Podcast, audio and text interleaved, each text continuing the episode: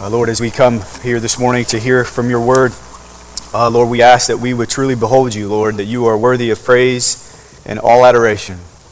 Lord, for those of us who have already received uh, Christ as our Savior, Lord, we ask that there would be renewed uh, passion and desire uh, to hear from you, to respond to you in all things, to submit to you humbly Lord, for those who may be here this morning or joining with us online who have never received Christ as their Savior, we pray through the spoken word of God and through the Spirit's work, uh, Lord, salvation uh, would come into this place. Lord, we thank you for what you're going to do in advance. In Jesus' name we pray. Amen. Amen. If you would open your Bibles to Jonah chapter 4, Jonah chapter 4, we're going to look at this last chapter, verses 1 through 11. If you're joining with us on campus and you do not have a copy of God's Word, I would encourage you to look underneath the seat in front of you or underneath the seat that you're sitting in. There should be a blue Bible there. I would encourage you to take that Bible and open up to page 863. 863. Chapter 4 is somewhat of a challenge, but a beautiful challenge, and I pray that it will uh, impact our lives not only today, but each and every day that God gives us life on this earth. Uh, what we find uh, from the very first verse of Jonah chapter 1 to the very last verse of Jonah chapter 4, verse 11, we find uh, a, a follower of God who is in the midst of a tremendous battle. Jonah is in constant battle. He's struggling with the will of God. He's struggling with the call of God. He's struggling with the love of God. He struggles with uh, how he should view the people of this world. Jonah is in a battle with control and pride and great rebellion. Uh, the book of Jonah really and truly puts us face to face with ourselves, right? When we see Jonah, the more we see Jonah, we see a reflection of our own hearts. Jonah truly is a reflection of us. When we get to Jonah chapter 4, we get to the very pinnacle of Jonah's great battle in his heart. And we have to understand a little bit of the context of how we got to where we are going to be in Jan- uh, Jonah chapter 4. Keep in mind, in Jonah chapter 1, God gave Jonah this amazing call to go, to arise and speak to the people of Nineveh. But yet, in the midst of that, uh, Jonah chooses to rebel. He chooses to uh, flee, try from the presence of God. That is mentioned multiple times in Jonah chapter 1. But God, in His amazing grace, does divine intervention in Jonah's life. And praise God for that, right? How many of you can say that today? That God does divine intervention in the lives of rebellious runners. And then in Jonah chapter 2, through uh, the belly of a uh, fish for three days and three nights, uh, God uh, brings Jonah to a place of repentance and worship. But the story's not over. In Jonah chapter 3, uh, we see that God is going to uh, vomit uh, Jonah out of the belly of that fish, and he's going to essentially recommission Jonah, that undeserved second chance, right, to the same calling that was on his life. Uh, God gives it to him again. Uh, God gives him the very words to speak to the people of Nineveh, that five word sermon, if you will, in the Hebrew. Powerful words. And there you see uh, the people of Nineveh, they repent they, they turn to God. They mourn over their sin. They turn from their sin and they receive the very mercy of God. We see that in uh, Jonah chapter 3, verse 10, where God relents of the judgment that he was going to put on the people of Nineveh because of their sin.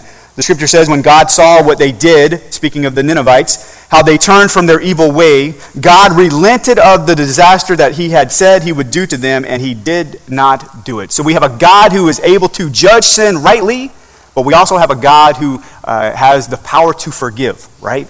And that's exactly what we see. Now, it's at this moment in Jonah's life that it's a drop the mic moment, right? I mean, you have this amazing uh, great awakening in the people of Nineveh. If not the greatest, one of the greatest moments in all of redemptive history where droves of people are coming to faith in the Lord, right? And it's at this moment that you're just thinking, all right, the story has to be done. Well, here's what we know about the gospel of Jesus Christ it, it has to dig a little bit deeper, right? And that's what we see in chapter 4. In chapter 4, we hear these words, and this is where we're going to spend our time this morning. The scripture says this But it displeased Jonah exceedingly, and he was angry. And he prayed to the Lord and said, Oh Lord, is this not, uh, is this not what I said when I was yet in my country? That is why I made haste to flee to Tarshish. For I knew that you are a gracious God and merciful, slow to anger, and abounding in steadfast love, and relenting from disaster. Therefore, now, O Lord, please take my life from me, for it is better for me to die than to live. And the Lord said, Do you do well to be angry? And Jonah went out of the city and sat to the east of the city and made a booth for himself there. He sat under it in the shade till he should, till he should see what would become of the city. Verse 6 now the Lord God appointed a plant and made it come over Jonah, that it might uh, be a shade over his head, to save him from his discomfort. So Jonah was exceedingly glad because of the plant. But when dawn came up the next day, God appointed a worm that attacked the plant so that it withered. When the sun rose, God appointed, it, appointed a scorching east wind, and when the sun beat down on the head of Jonah so that he was faint. And he asked that he might die and said, It is better for me to die than to live. But God said to Jonah, Do you do well to be angry for the plant? And he said, Yes, I do well to be angry, angry enough to die. And the Lord said, You pity the plant for which you did not labor, nor did you make it grow, which came into being in a night and perished in a night. And should not I pity Nineveh, that great city, in which there are more than 120,000 persons who do not know their right hand from their left, and also much cattle? Now, before we dive into our passage, I do think it would be very, very uh, helpful for us to understand that Jonah is going to express some tremendous emotion here, right? He's, he's going to say, it's better for me to die than to live. And I, and I just want to encourage you, if that's where you're at, man, know that you're not alone. Know that there are people who love you, a God that loves you tremendously, that you are uniquely created by the hand of God. So much so that there will never, ever be someone as unique as you on this earth. You're one of a kind. And so I just want to encourage you that if you find yourself in a place of that type of turmoil, however it came about, seek help. We're here to help. We would love to meet you where you're at. We want to point you to an amazing God who loves you unconditionally. And so please, if that's where you're at, don't leave here today without stopping by our next step area. Share that with somebody. You can come forward at the end of our service. I'd love to talk with you. Uh, but I do I think it would be appropriate for us to mention that because that will come up a few times. But we find that Jonah is in, in, is, a, is in a very dark place, right? I mean, he's struggling with God's plan and God's will uh, for his life and the life of those who are in Nineveh. And it seems like we've kind of been here before with Jonah, right? It's like the moment Jonah seems to be uh, moving ahead in his growth and walk and dependency in the Lord, it's like he takes two steps back, right? Anybody recognize that in their own life? I mean, we certainly see that in the lives around us, but the reality is it's true of us as well. And here's what we find in Jonah's life there, there's a cycle that continues in his life. And we see, uh, in many ways, a cycle that is the same with us. And here's what we're going to see two observations in uh, Jonah chapter 4 one dealing with Jonah, the other one dealing with the Lord. The first one is this the many layers of Jonah, right? The many layers of Jonah. One of the things that we recognize as, uh, as most people in general and God's people specifically is we have a lot of layers. Do you agree? Uh, we're, we're not as simple as we think we are. We are complex people. You, you search to the depths of the heart, and it's layer after layer after layer after layer. But praise be to God, that's exactly where the gospel wants to go. The gospel wants to expose each of those layers, and that's exactly what chapter 4 does in the life of Jonah. In Jonah chapter 4, verse 1, listen to what the scripture says. Again, this is right after that great revival in chapter 3, the scripture says, But it displeased Jonah exceedingly, and he was angry. Three words describe Jonah's emotional, relational, and spiritual state in verse 1. The scripture says that he was displeased. That means he was shattered. He, he was broken. The scripture says uh, the word exceedingly. That means there was an unstable aspect to it, right? It was overflowing emotion. The scripture says that he was angry. It refers to the fact that, that, that Jonah really was hot mad. He, he's boiling with anger. He's extremely upset. So Jonah's clearly in a bad place. He's on full meltdown road. And here's what we recognize it's just not a three year old problem, right? We can find ourselves, even as adults, in that same manner. And the way that the Hebrew is constructed is Jonah's not mad about what happened to the Ninevites. Jonah's actually mad at who? He's mad at God. He's angry at what God has done. In other words, what God did on behalf of the Ninevites was seen as an evil to Jonah. That's what the Hebrew language says, that it was evil to him. John, uh, Jonah hated what God had done, and as a result, God's prophet was angry. The question is, why is he so angry, right? In other words, why, why do we get so angry at what God does in the lives of the people around us? Again, we're exposing the heart here. The first one is uh, Jonah was resentful. He was resentful. Uh, the word resentful means to feel angry because you are forced to accept someone or something that you do not like. Think about that for just a minute. The word resentful means that you are having to accept someone or something that you do not like. In other words, God has a plan. And you don't like that plan, right? Anybody ever here struggle with God's plan, especially in how God's plan is impacting the people around you in a great and mighty way? Notice how Jonah's resentment is expressed. Uh, first part of verse 2, the scripture says, And he prayed to the Lord and said, Oh Lord, is this not this what I said when I was yet in my country? That's a great phrase to underline, my country. That is why I made haste to flee to Tarshish. So Jonah prayed his best pl- prayer in the worst place. Remember Jonah 2? Where is he at? The belly of the fish. But now Jonah's praying the worst prayer in the best place. All these people have come to faith in Christ, and here Jonah's prayer is all about himself, right? And finally, we find out why. What is the true reason why Jonah wanted to flee from that original call in chapter 1 to Tarshish? Why is it that Jonah chose not to go uh, the 500 miles to the east, but chose to go the 2,000 miles to the west to flee from the presence of God? The scripture says, why? Because he did not want the Ninevites to receive the blessings of God. You see, Jonah's fear wasn't that uh, the wicked uh, people of Nineveh would kill him. That wasn't his greatest fear. His greatest fear wasn't that he would get there and he would do exactly what God would say and that there would be tremendous failure. He actually feared that it would succeed, right? Why? How do we know this? Second part of verse 2, listen to what the scripture says. For I know, that's another phrase that's important, I, or I knew that you are a gracious God and merciful, slow to anger, and abounding in steadfast love and relenting from disaster. Therefore, now, O Lord, please take my life from me, for it is better for me to die than to live. So, those characteristics of God, and the second part of verse 2, these aren't the first time that these show up in Scripture. In fact, you read the Old Testament, there's going to be 10, or over 10 other times where these uh, same characteristics of God are grouped together in one particular setting. And, jo- and when Jonah says that God is gracious and merciful, slow to anger, abounding in steadfast love, and relenting from disaster, guess what? Jonah actually believed that.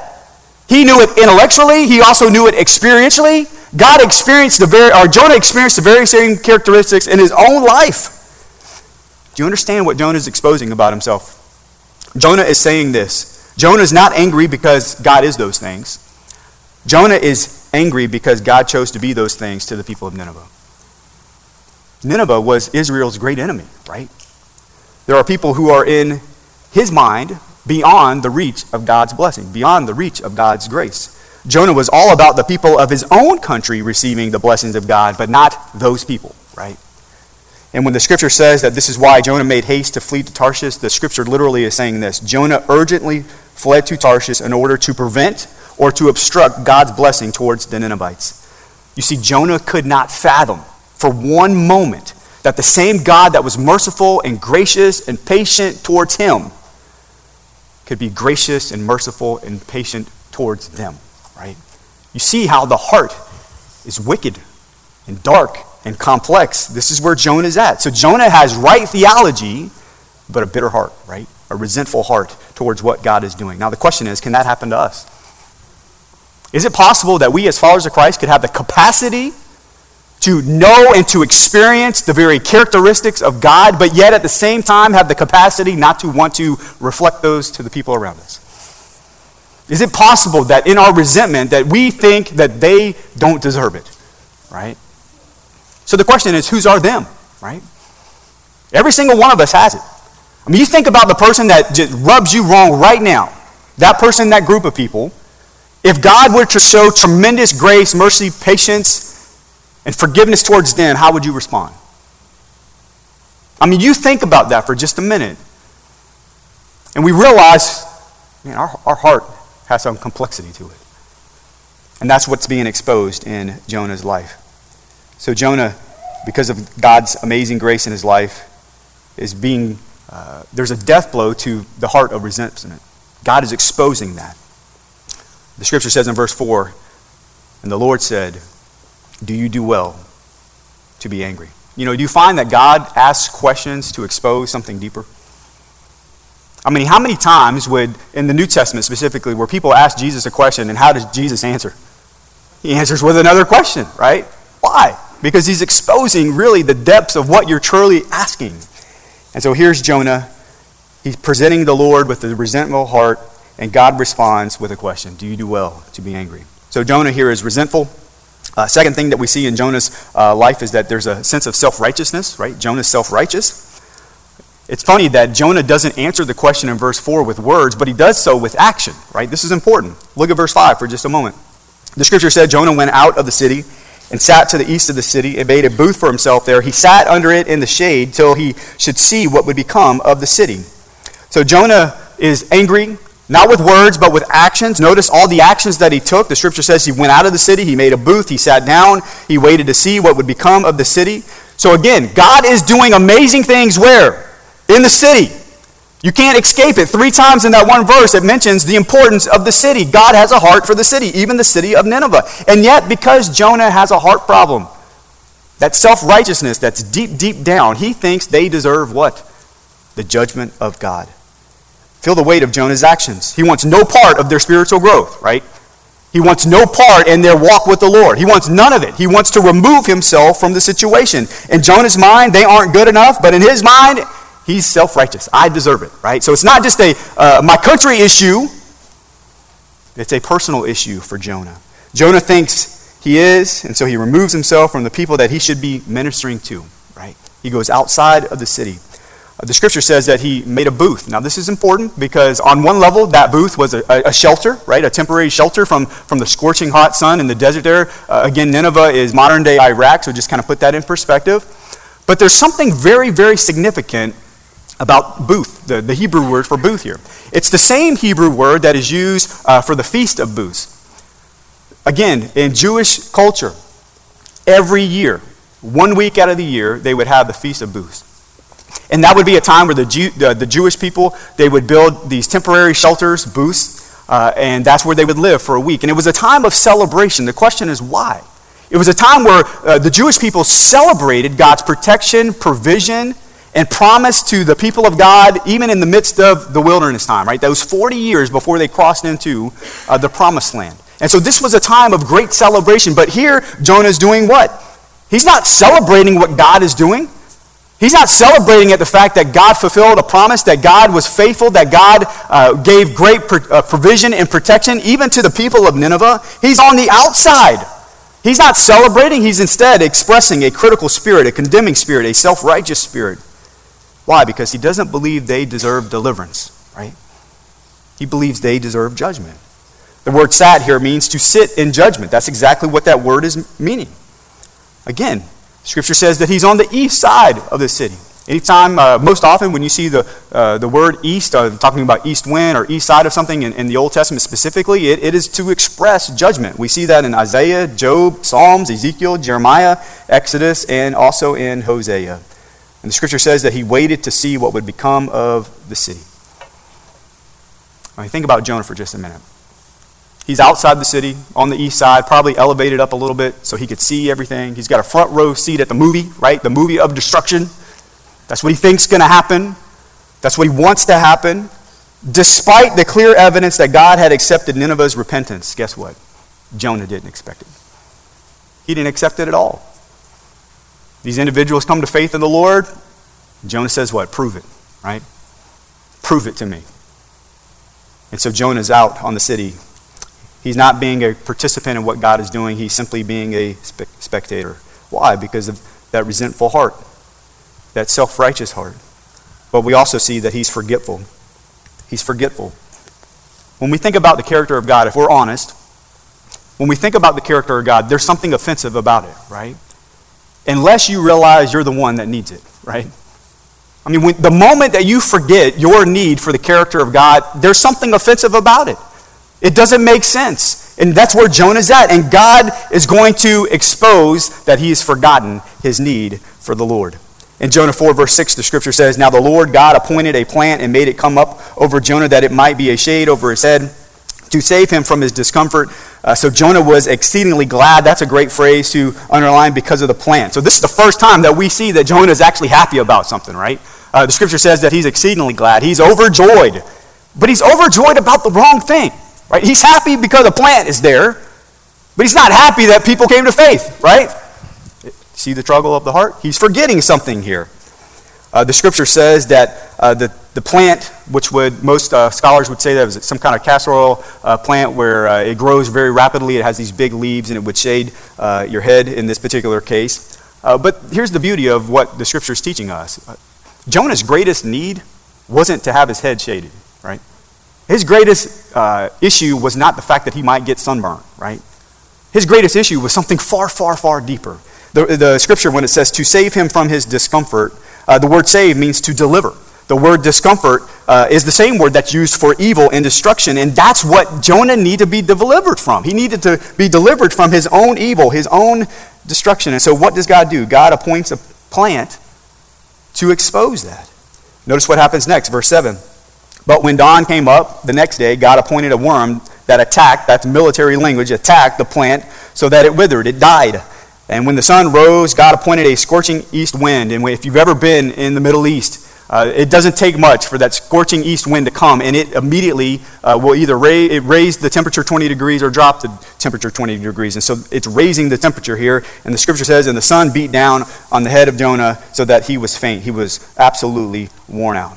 And God is doing all those things to expose, again, something deeper in Jonah's life the fact that he forgot. Listen to what happens in verse 8, second part of verse 8. And he, Jonah, asked that he might die and said, It is better for me to die than to live. But God said to Jonah, Do you do well to be angry for the plant? And he said, Yes, I do well to be angry, angry enough to die. And I love the fact that God doesn't leave him there. He says in verse 10, And the Lord said, uh, You pity the plant for which you did not labor, nor did you make it grow, which came into being in a night and perished in a night. And should not I pity Nineveh, that great city in which there were, are more than 120 persons who do not know their right hand from their left, and also much cattle? You know, God is so good, he gets to the root of the problem, right? Again, Jonah is forgetting his need for the character of God, right? He's forgetting his need that he needs God just as much as the Ninevites need God. Uh, he has forgotten to value the eternal over the temporal, right? What's making him upset? What took him from being exceedingly glad to upset? The fact that his temporary, uh, temporal comfort was missing, right? You and I have those same struggles, right? How many of us that if we don't get the supersized french fry that we paid for, we're going to ride ourselves all the way back in, and we're going to get in there and we're going to give them a piece of our mind. But yet, there are people all around us who have no knowledge of the gospel of Jesus Christ, and we almost don't even care. That's what's happening in Jonah's heart. He forgot that God's people were called to be the bearer of his message to the nations. And Jonah's concerned about a plant, a plant that he did not sprout. He did nothing to earn, deserve, or anything revolving around that plant. And to me, the greater miracle isn't the, the fish that swallowed Jonah. The greater miracle is, is the plant that God appointed to shade his head, to reveal and expose that he had forgotten his desperate need for the same God that the Ninevites needed. The question is have we forgotten? Have we forgotten our role in God's redemptive plan?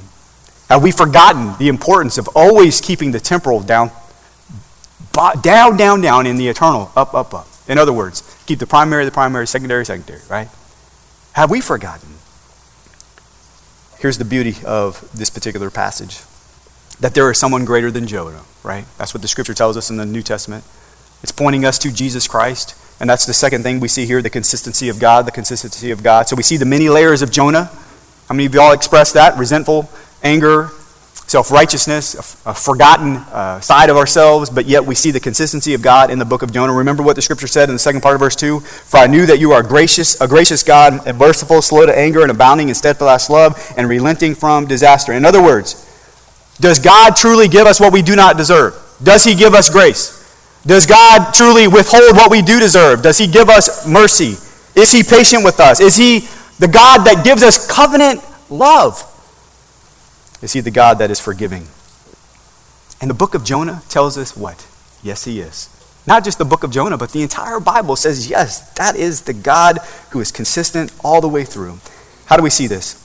We see that God is faithful. Think about the faithfulness of God just in Jonah. I mean, if you were living during Jonah's day, how many of you would have given up on Jonah? The simple question is, how many people today have you given up on? I mean, and honestly, we probably would have given up on Jonah a long time ago. But praise be to God, He doesn't give up on us. He is faithful to us. God chooses not to give up on Jonah. And I love the questions that are asked in verse 4 and verse 9. The scripture says in verse 4, And the Lord said, Do you do well to be angry? The second time that this comes up in verse 9, But God said to Jonah, Do you do well to be angry for the plant? And Jonah says, What? Yes, I do well to be angry, angry enough to die. Uh, when you see those questions, do you see them from a lens of uh, God just massively frustrated? That he's angry and that's why he's asking these questions? Or do you see it rightly that here it's almost like a tender father bending down and saying, Do you, do you really think your response needs to be that of anger? God is not the angry one here. Who's the one that is angry? Jonah is the one that is angry. Where Jonah is frustrated at God's will and God's call and God's provision and God's plan. God is not frustrated. God is faithful time and time again. The question is is God faithful today? Is God faithfully loving, patient, merciful, and forgiving? The answer is yes. Why? How do we know? Because God meets us in our greatest place of weakness, our greatest place of darkness. The scripture reminds us in Romans 5, verse 6 through 8. The scripture says, For while we were still weak, underline that word weak, at the right time Christ died for the ungodly. That's who we are. For one will scarcely die for the righteous person, though perhaps for a good person one would dare even to die. But God shows his love for us that while we were what? Still sinners, Christ died for us. What an amazing contrast between the life of Jonah and the life of Jesus. Where Jonah fled from his enemies, God in Christ came to his enemies. Even when we were weak and powerless and guilty and sinful, Jesus chose to express his faithful love by dying on the cross for our sins. In Christ, have you experienced that type of love, that type of faithfulness from the Lord? Jesus is greater than Jonah. Praise God for that.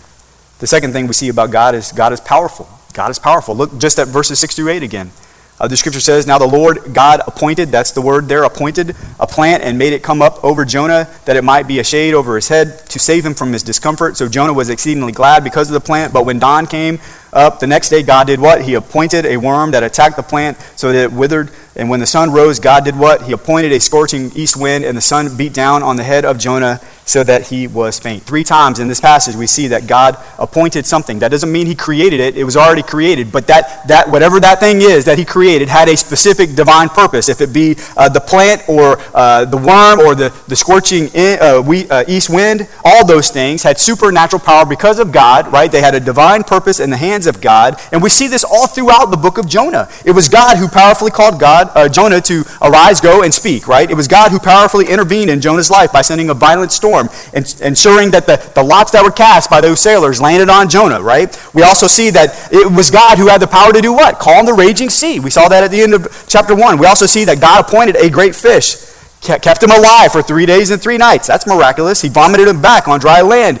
He gave him the undeserved second chance. He gave a powerful five words sermon in the Hebrew, and people came to faith in the Lord, right? So God has the power to relent from judgment but he also has the power to judge rightly, right? This is a powerful God. The question is is God powerful today? How do we see the great power of God? What's the proof? Look to the cross, right?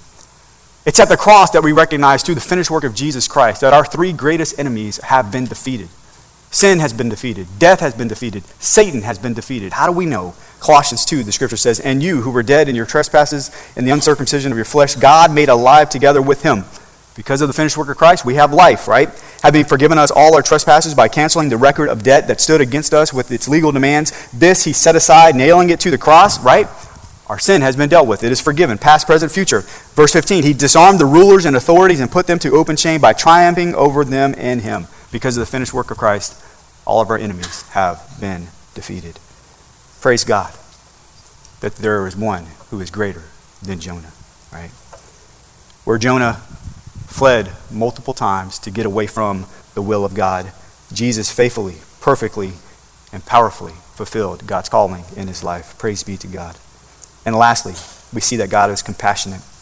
He is compassionate. Look again at verses 10 through 11. The scripture says, And the Lord said, You pity the plant for which you did not labor, nor did you make it grow, which came into being in a night and perished in a night. And should not I pity Nineveh, that great city in which there are more than 120,000 persons who do not know their right hand from their left, and also much cattle? The word pity there is the word compassion. God's pat- compassion is so great that he has compassion over the cattle, right? And that's a reminder to us that when sin entered into the world in Genesis chapter 3, everything, all of God's creation, is, is yearning and groaning for what? redemptive history to be complete. The people, all of humanity is crying out. The rocks are crying out. The animals are crying out. And God shows his compassion to the cattle. If God is willing to show great compassion to the cattle, how much greater is he willing to show compassion to people? People that are created in the very image of his likeness. People like Jonah, people like the sailors, people like the people in Nineveh, people like you and I, right? God is a compassionate God. The book of Jonah reminds us that no matter how far someone ran or how wicked they are, God's compassion is deeper still. The question is do we believe that God is compassionate today? We look to Jesus, right? When Jesus is going to enter into the city, shortly before his death, we see God's compassion through Christ for the city. Matthew 9, the scripture says this And Jesus went throughout all the cities and villages, teaching in their synagogues and proclaiming the gospel of the kingdom and believing, uh, healing every disease and every affliction. And he did what? When he saw the crowds, Jesus sees people, right? When he saw the crowds, he has an awareness of their brokenness. He had compassion for them, he had great sympathy for them. Something that hit him deep in the gut, right? Like your, your child gets hurt and there's nothing you can do to stop it, right? That kind of compassion. Why is that? Because they were harassed and helpless, like sheep without a shepherd. The word harassed means that they were exhausted. The word helpless means that they were defeated, like sheep without a shepherd. That means they had no one to turn to. And when you look at the book of Jonah, where it talks about the 120,000 persons who do not know their right hand from their left, some scholars would say that uh, those were young kids. I think it's anybody and everybody that has no spiritual awareness of their need for Jesus, right? And that's what's happening here. And yet, God, with great compassion, not only sends uh, the word to Jonah, uh, the word to Nineveh, but he has sent the true word, Jesus Christ, to you and I today. You see, you and I were once spiritually hopeless. But God sent a messenger to us. I'll share just a quick word of testimony. Uh, many of y'all know I came to faith at 19. And the beauty of it was, for many, it was just another Wednesday night. Another Wednesday night full of setup, band rehearsal, getting the snacks together because, you know, young people got to eat. Same old thing for a lot of people. But for me, it was life changing. That night, a man got up, shared the very words that God wanted him to share, and my life changed. And over the years, I have sought to find that man. And in December of this last year, a couple months ago, it's like God just put all these pieces together. Oh, I remember his wife's name. I remember what he did. You know, it's kind of like a little freaky if it wasn't for a God thing, right? And so I found this guy in Maryland. So I'm going to write him a card. I don't know if it's him or not, but I'm just going to write him. And I didn't hear anything back until this morning at 8:56 a.m. He emailed me. And I would share that with you because we do get discouraged we do have a sense of being defeated. And I want to encourage you that th- this is our Nineveh, right? God has given us a powerful message. He has given us desire and power to share, to show, and to tell the message of Christ that He is faithful, right? That He is powerful, that He's compassionate. So we must not give up. And you'll notice in the book of Jonah that it ends with a question, right? There's only one other place in Scripture that it ends with a question. That's the book of Nahum. The question is why? Why end with a question? Because I think it deserves a response, right? Jonah had to respond what the question was. You and I today have to respond to that same question. What are we going to do with the calling and the message that God has given to us? You know, right after Jesus talks about his compassion for uh, those who are harassed and helpless sheep without a shepherd, he says these words in Matthew 9 37 and 38. Then he, Jesus, said to his disciples, The harvest is plentiful, but the laborers are few. Therefore, pray earnestly to the Lord of the harvest to send out laborers into the harvest. The opportunity is great, church, but Jesus says the laborers are few. Let us pray, let us beg that God will reawaken us so that we will realize that we have the greatest message that the world has ever known. Uh, where are you at today? When you think about your own heart, is there a place of anger towards the Lord? Are you resentful toward the Lord? Is there a sense of self righteousness in you? Is there, or have you forgotten the beauty of the amazing gospel that we have? Do you truly believe that God is faithful, that He's powerful, that He's compassionate? We're going to sing a song called Cornerstone. Is, he, is Jesus Christ the cornerstone of your life? And so for the church, this is an opportunity for you to confess, repent, and have a renewed trust in the gospel. So the altar will be ready for you uh, to come and just spend that time with the Lord. Certainly do